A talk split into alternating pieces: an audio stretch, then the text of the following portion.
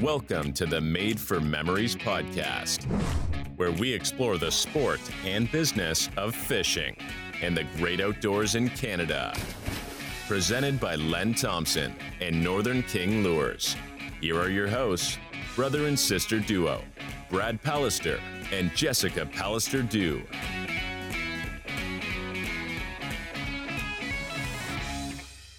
Hello, Jessica. So Summer is over. shut your dirty mouth. Well, it is. It's cold. Looking outside, we haven't had any snow, but I went camping this past weekend and it was beautiful. It's not, it ain't over till it's over. I also went camping this last weekend too. Although I think it's the last camping. Boo. Yeah. I mean, there's some there's some things to look forward to. We've Yeah. got we've got shows coming up pretty Uh-huh. quick. First time since 2019 that we've been on the show circuit, so that's exciting. The booth, the good old booth was a bit dusty. I literally had to vacuum it. uh, dealer shows have been suspended for the last three. Is this three years basically? So I'm looking forward to seeing some friendly faces again. And I'm not going to remember anyone's name. I'm just throwing that out there right now, and I dearly apologize. I'm just going to call everybody Dave because that seems to be a good go to. A lot of Daves. I think people are going to be uh, not able to recognize me with all the hairs I've lost over the last three years on the top of my head. Just wear a hat. Well, I guess I could do that. You look we great. should probably uh, talk about. Well, first apologize to our dear listeners because we failed to kind of tell them that we were going to take a hiatus for for the summer. It was kind of an accidental hiatus because we kind of staggered all of our holidays, you and I. And then we had our factory shut down and inventory, and we just never prioritized hitting that record button. Mhm. Yeah, Our Yeah. bad. yeah. Well, So if you've been desperately waiting for the next Made for Memories podcast episode to drop, today is the day. Yeah. But uh, no, I'm looking forward to getting back into routines in general because the summer was very distracting. Did a lot of camping, did a lot of family time, friends time, uh, very sporadic fishing, not a ton of fishing, but um, it just seems to, I don't know, with young kids, it just kind of melts away. Ours booked up pretty fast too. Trying to see a lot of people we hadn't been able to see the last couple of years. And uh, my annual June fishing trip that I do with Lisa Rober um, just happened the first weekend of September. So that got pushed back. And yeah, uh, it happens. But it was a beautiful summer. Um, and uh, seasons be changing. Well, well, I'm excited to get back into a routine, excited for show season, and excited for podcasts. Who is our next guest today? Today we are welcoming Mr. Scott Bulat. Hi, Scott. Hey guys, how are you? We're doing well, thanks. How are you doing? Uh, doing good. Good. So, Scott was one of our very first Len Thompson and Northern King ambassadors, who also represents a couple of very big names in our industry, including Lowrance and Scotty.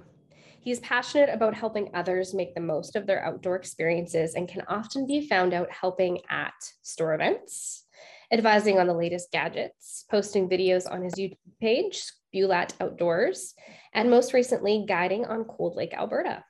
He's also one of those people that is extremely comfortable around boats and their accessories, which we're going to be talking a little bit about today. Welcome again, Scott. I actually am sitting in my boat in the garage right now, so that's that's very fitting. Do you often work from your boat? Like, do you is that kind of your office as well, or is this strictly for podcasting purposes? Uh, you find me in my boat often throughout the winter. Yes. Do you ever sleep there when you get in trouble? No, Yeah. I don't. Yeah. Scott, you look like you got some sun over the summer. I did all right. I won't uh, sugarcoat that. I don't have a farmer's tan this year for once. It's kind of nice. So you have an interesting background. Uh, you come from the trades and you gradually grew your way into a semi-professional to a professional angler now. You're a professional angler because you're you're paid to guide, right? So tell us about that journey and how how it came to be. Sure. I never thought of myself as a professional angler, but I'll I'll take it. Um, you know, I do fish some tournaments and I did have some two good ones this year we can talk about later. But um, it happened to be with uh, a customer of Len Thompson's actually, uh, Brian Hamilton at the Hamilton House Bed and Breakfast in Cherry Grove, Alberta, which is just outside Cold Lake. I've known Brian for years. I met him at the Boat Sportsman Show and I was working in the Scotty booth. And we just became great friends. He guides out there and he's a very busy man. And when he basically had last year, I talked to him about it and said, Hey, you had a lot of people that you had to turn away. Why don't I come be your overflow this year? So that's what happened this year. I basically was his overflow, but I posted some YouTube videos, shared them on Facebook, and I ended up getting some customers messaging me through Facebook and, and YouTube saying they want me to guide them. How do we do it? When can we? How much kind of stuff. So uh, I kind of split it 50 50 between overflow and finding my own guides. I didn't, search charters. I didn't do any advertising anywhere. And it was a fun summer and stayed pretty busy. And we caught a lot of fish, a lot of lake trout. Um, I think I had three days with over 100 fish for two to three people. I had a bunch of days where they were catching 90 fish. Um, very proud to say on all the days too that we had no floaters. That's a big conversation that happens out there. I'm always keeping an eye. I don't fish when I guide. I just watch. So I'm watching when we release fish to see if any you know swim down and come back up. And on all my guiding days this year, I had zero floaters, which is something pretty. It was special, something to be proud of. But it's nothing. It's out of our control, but it did happen, which was great. Did fish a little shallower this year as well, so that helps. Tell us about the Cold Lake fishery.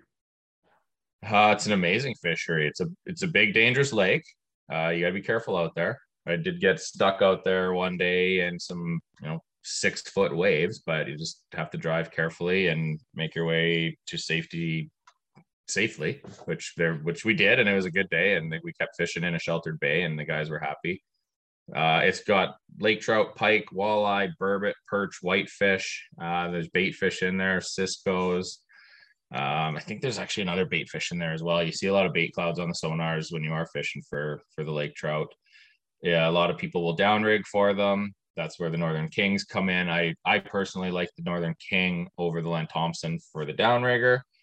Um, early season, guys will just troll long line trolling. Len Thompson's almost better then because it'll sink a little more. Um, the fishery itself, though, is it's an outstanding fishery. It's a busy place. Uh, it's very much a tourism city now, the city of Cold Lake, and they do put on two tournaments a year, summer and winter. Um, I believe it was 400 anglers for winter and 300 for the summer tournament, and it promotes tourism and the, the fishery itself. You know, the lake trout fishery is world class. Lots of numbers caught. The sizes aren't crazy big fish though. You're not going to catch 40 inch lake trout in Cold Lake. You're going to you're lucky to catch a 30 inch lake trout, but you will catch many 27, 28 inch lake trout in there. Well, you had kind of developed a passion for fishing lake trout earlier on. And I think that that's kind of how you started finding a love for Northern King lures. So you were a Len Thompson guy for forever. And then when we came out and uh, acquired Northern King, I remember you trying them and you just went gaga. I shouldn't put words yeah.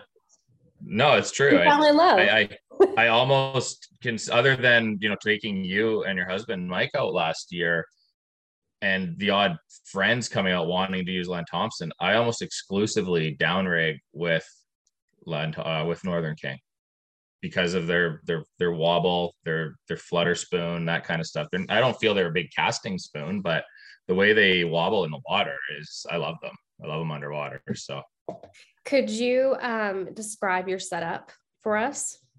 So, if somebody has never fished for lake trout using a trolling spoon before, um, how do you rig that up?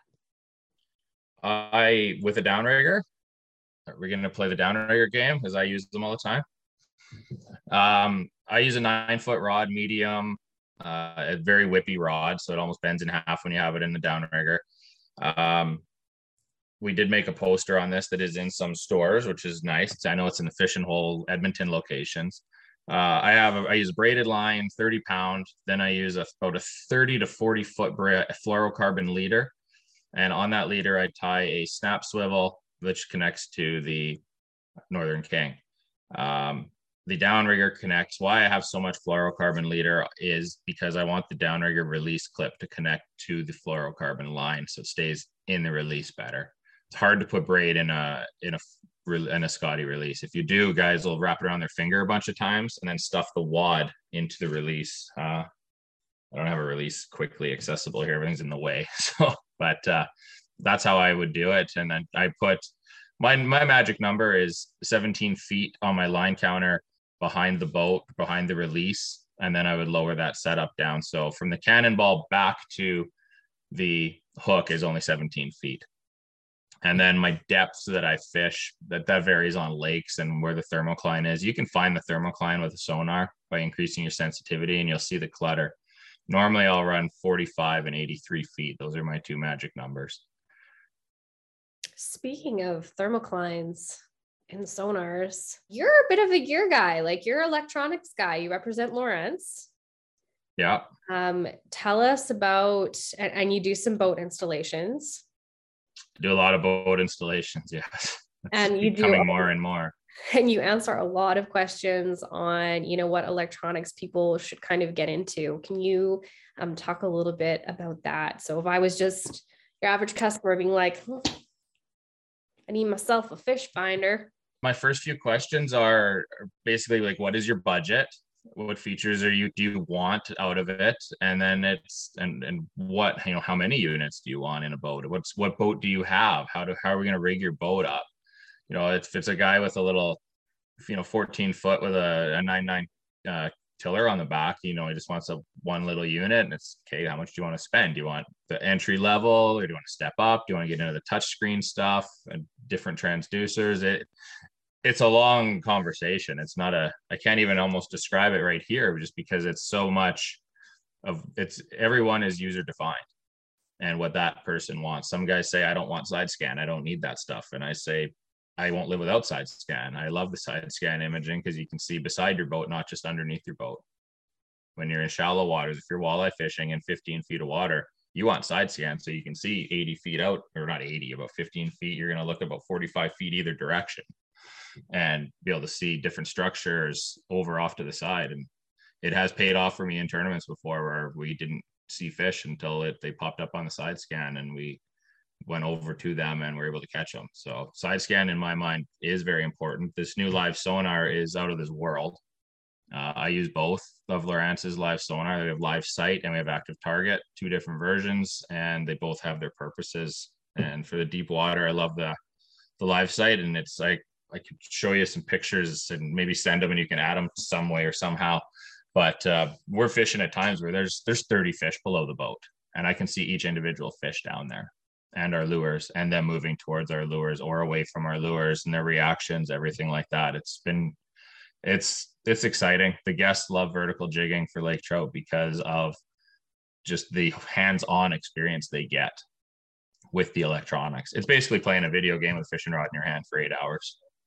So I, I, I want to talk about that just a little bit more. That the electronics game has changed so much in the last what even five years? Five, really? Yeah, five years for sure. Um, you know, eh, talk a little bit about how that transition has been from you know ten years ago, let's say, to today.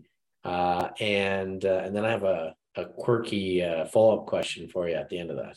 Sure. Well, I've been with Lowrance for just over five years now, I believe it is, if not six. No, it's got to be more than about six years.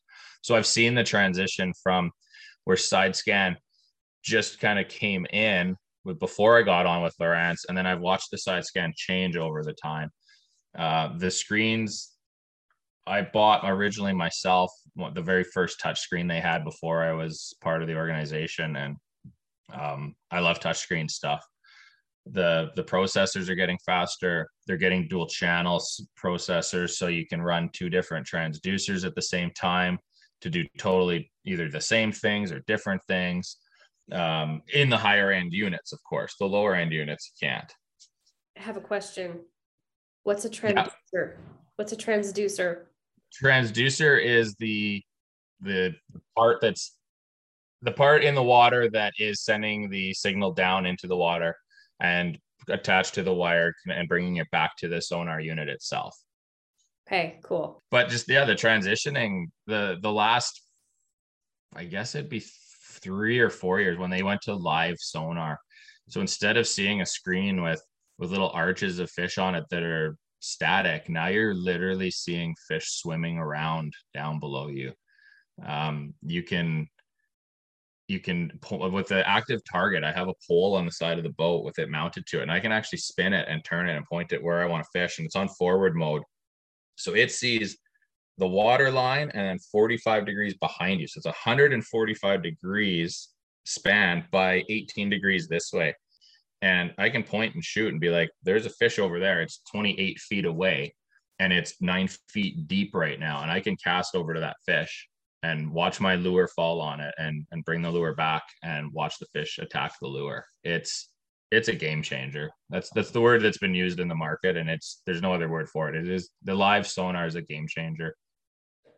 So technology is rapidly evolving the way everybody uses tools in their lives.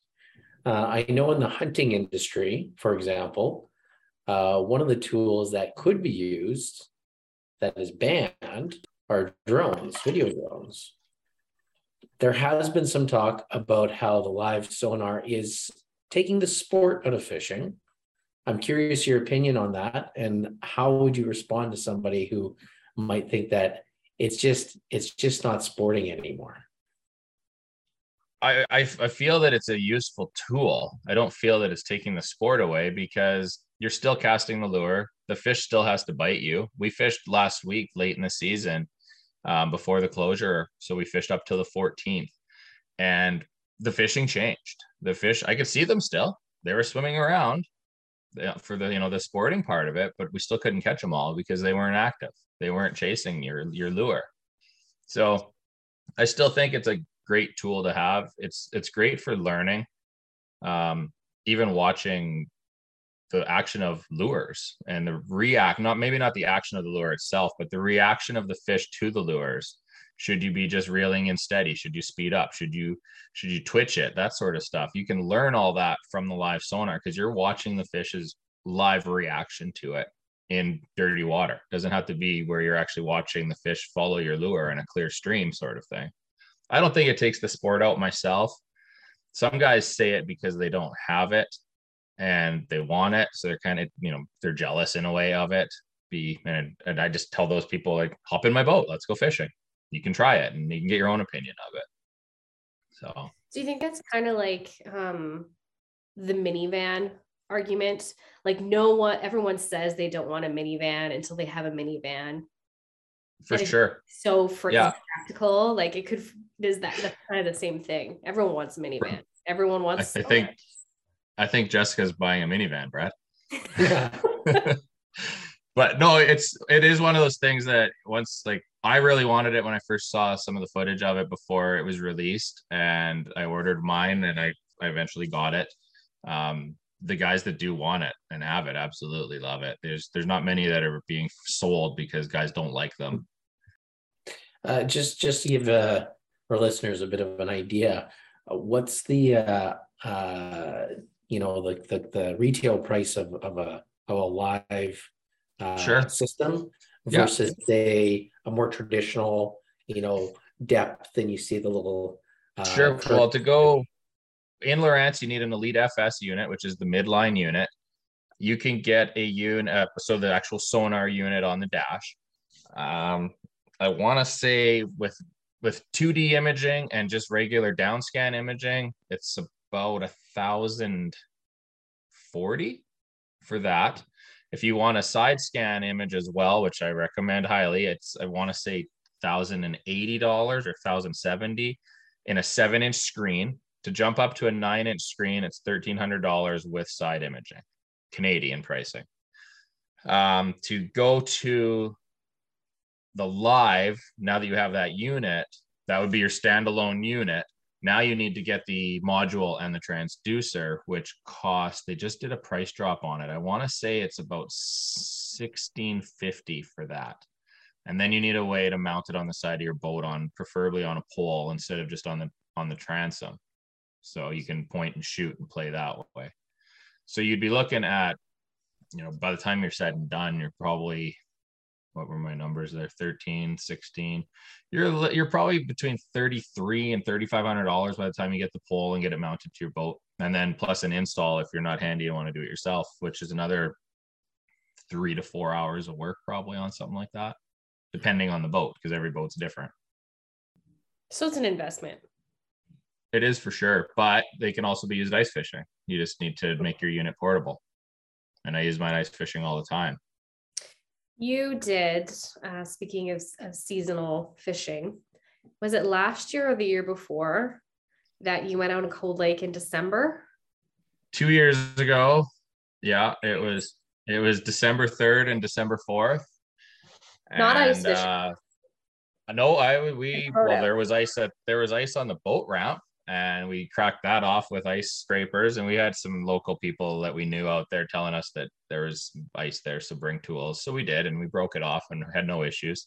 Launched the boat and uh, yeah we went fishing for two days probably five hour days because of the you know you want a little bit warm weather in the morning and some afternoon heat and then you want to get off before it's dark because you're the only boat on the lake. So um, we didn't go far from the boat launch we just went maybe a mile away to a local spot that a lot of people fish and I, I had no idea where to go. I didn't I, zero clue on what where should we go today, and so we just putzed out slowly because I didn't want to hit any ice. And when we got to a spot that I like to fish, I just watched my sonar. And as soon as I saw a bunch of fish stacked up on the bottom, I, I anchored the boat with the electric trolling motor on the bow, and we dropped jigs down and we caught fish, and we caught a bunch.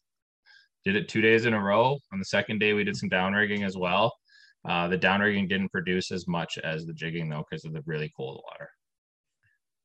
But yeah, it was definitely uh, that was an experience, That's and cool. I hope to do it again. The next time I'll be definitely recording a YouTube video on that because I didn't have the channel yet. I was a month away from starting it, so I didn't didn't record that trip, but it was something else. And the fishing, the big, they're bigger fish. It was all post spawn, so big hungry fish that were mean. It was fun.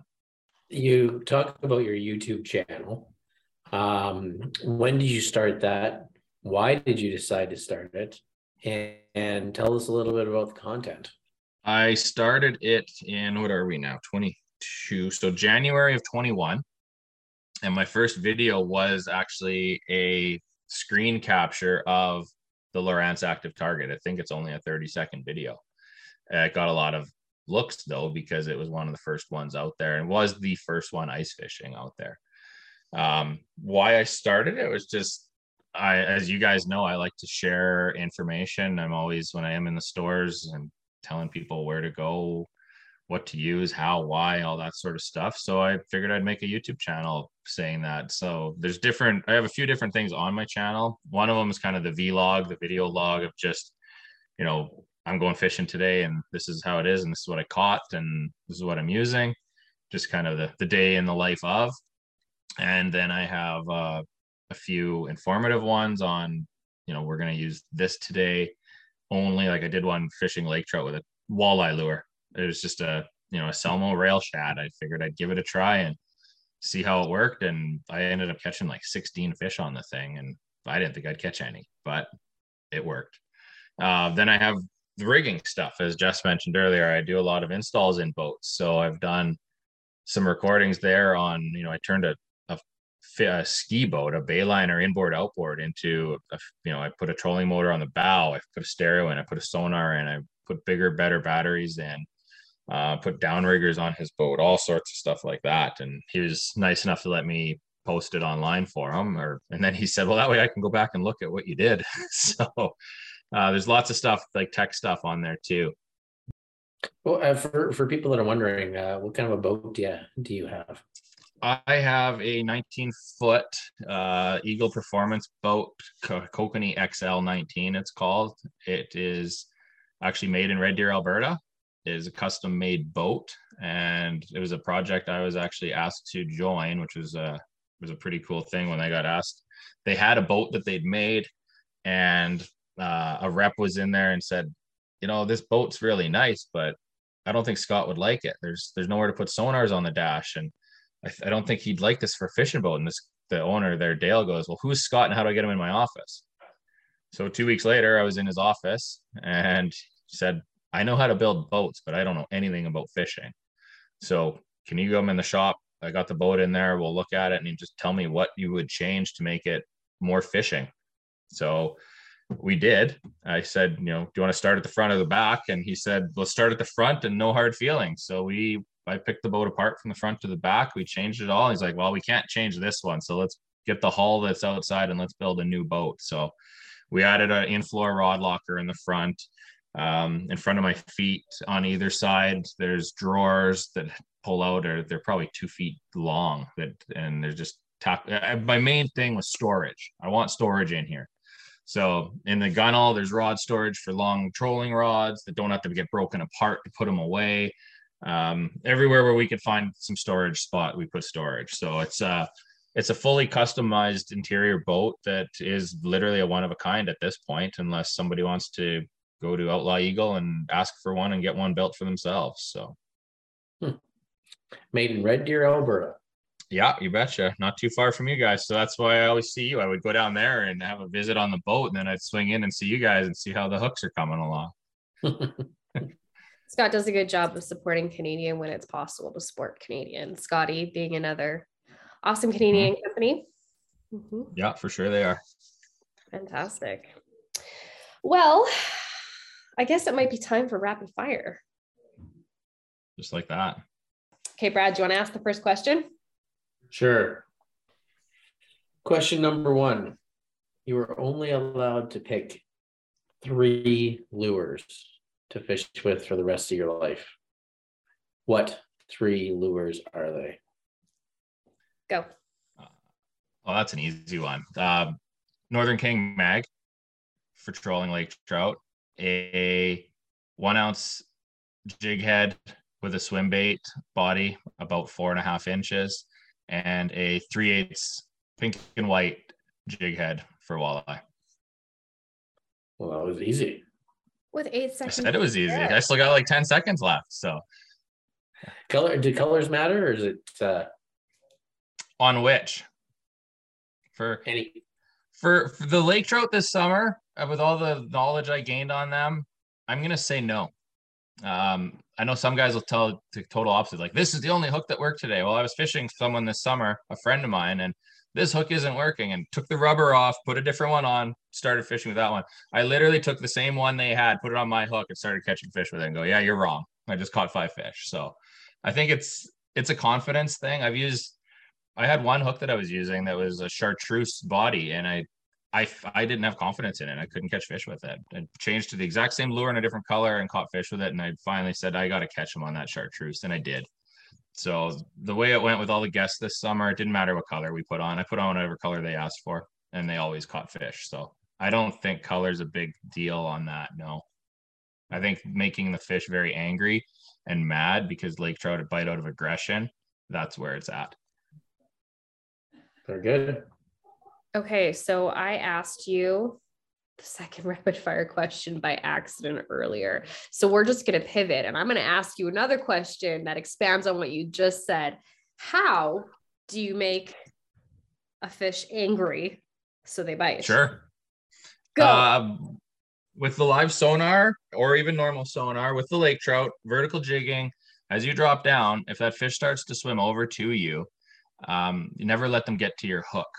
If they get to your hook, they're going to be like, nah, I don't want it if you start reeling away when you're still about five feet above them, they're going to chase you. And the faster you go, uh, they get mad and they bite it because they're they're angry. So basically, stay away from them, play tag, and stay fast. Nailed it. Good job. I, I was watching the timer. I don't like this question, but I'm going to ask it as is, anyways. Um, what is your best boat maintenance tip? Winterize your skeg. So in the fall, drain your oil out of your leg while it's still warm and make sure you don't have a milky, murky oil. If you do, you have water and you need to get your seals checked. If there's water in there and you don't change your oil, you can blow your blower unit, you can crack it. So my biggest tip would be for outboard owners and inboard owners is change your leg oil every fall. Don't wait till spring, do it in the fall, especially if you have cold storage. That turned into a great answer and it was a great question. That was a good question, and it's it, it's very important. Uh, a lot of people will say to me, "Oh, I, I want to change my leg oil. I'll do it in the spring." I said, "No, please don't. Drain it in the winter, in the spring, sorry, in the fall. Put fresh oil in, and you're good to go come spring." All right, question number four: What is the strangest thing that has ever happened to you on the water? I saw a naked guy fishing about 15 years ago. He was cruising around in his boat, absolutely 100% naked. Saying hello. You can't make this up. yeah, we we called him naked guy. He was 100% naked and he was trolling around and he went to the shoreline and he got out of his boat butt naked and went into the bush and then came back out in his boat and it, yeah, naked. Maybe maybe he didn't want a farmer's tan. Was was it you by chance? No, no, no. that was a crazy one.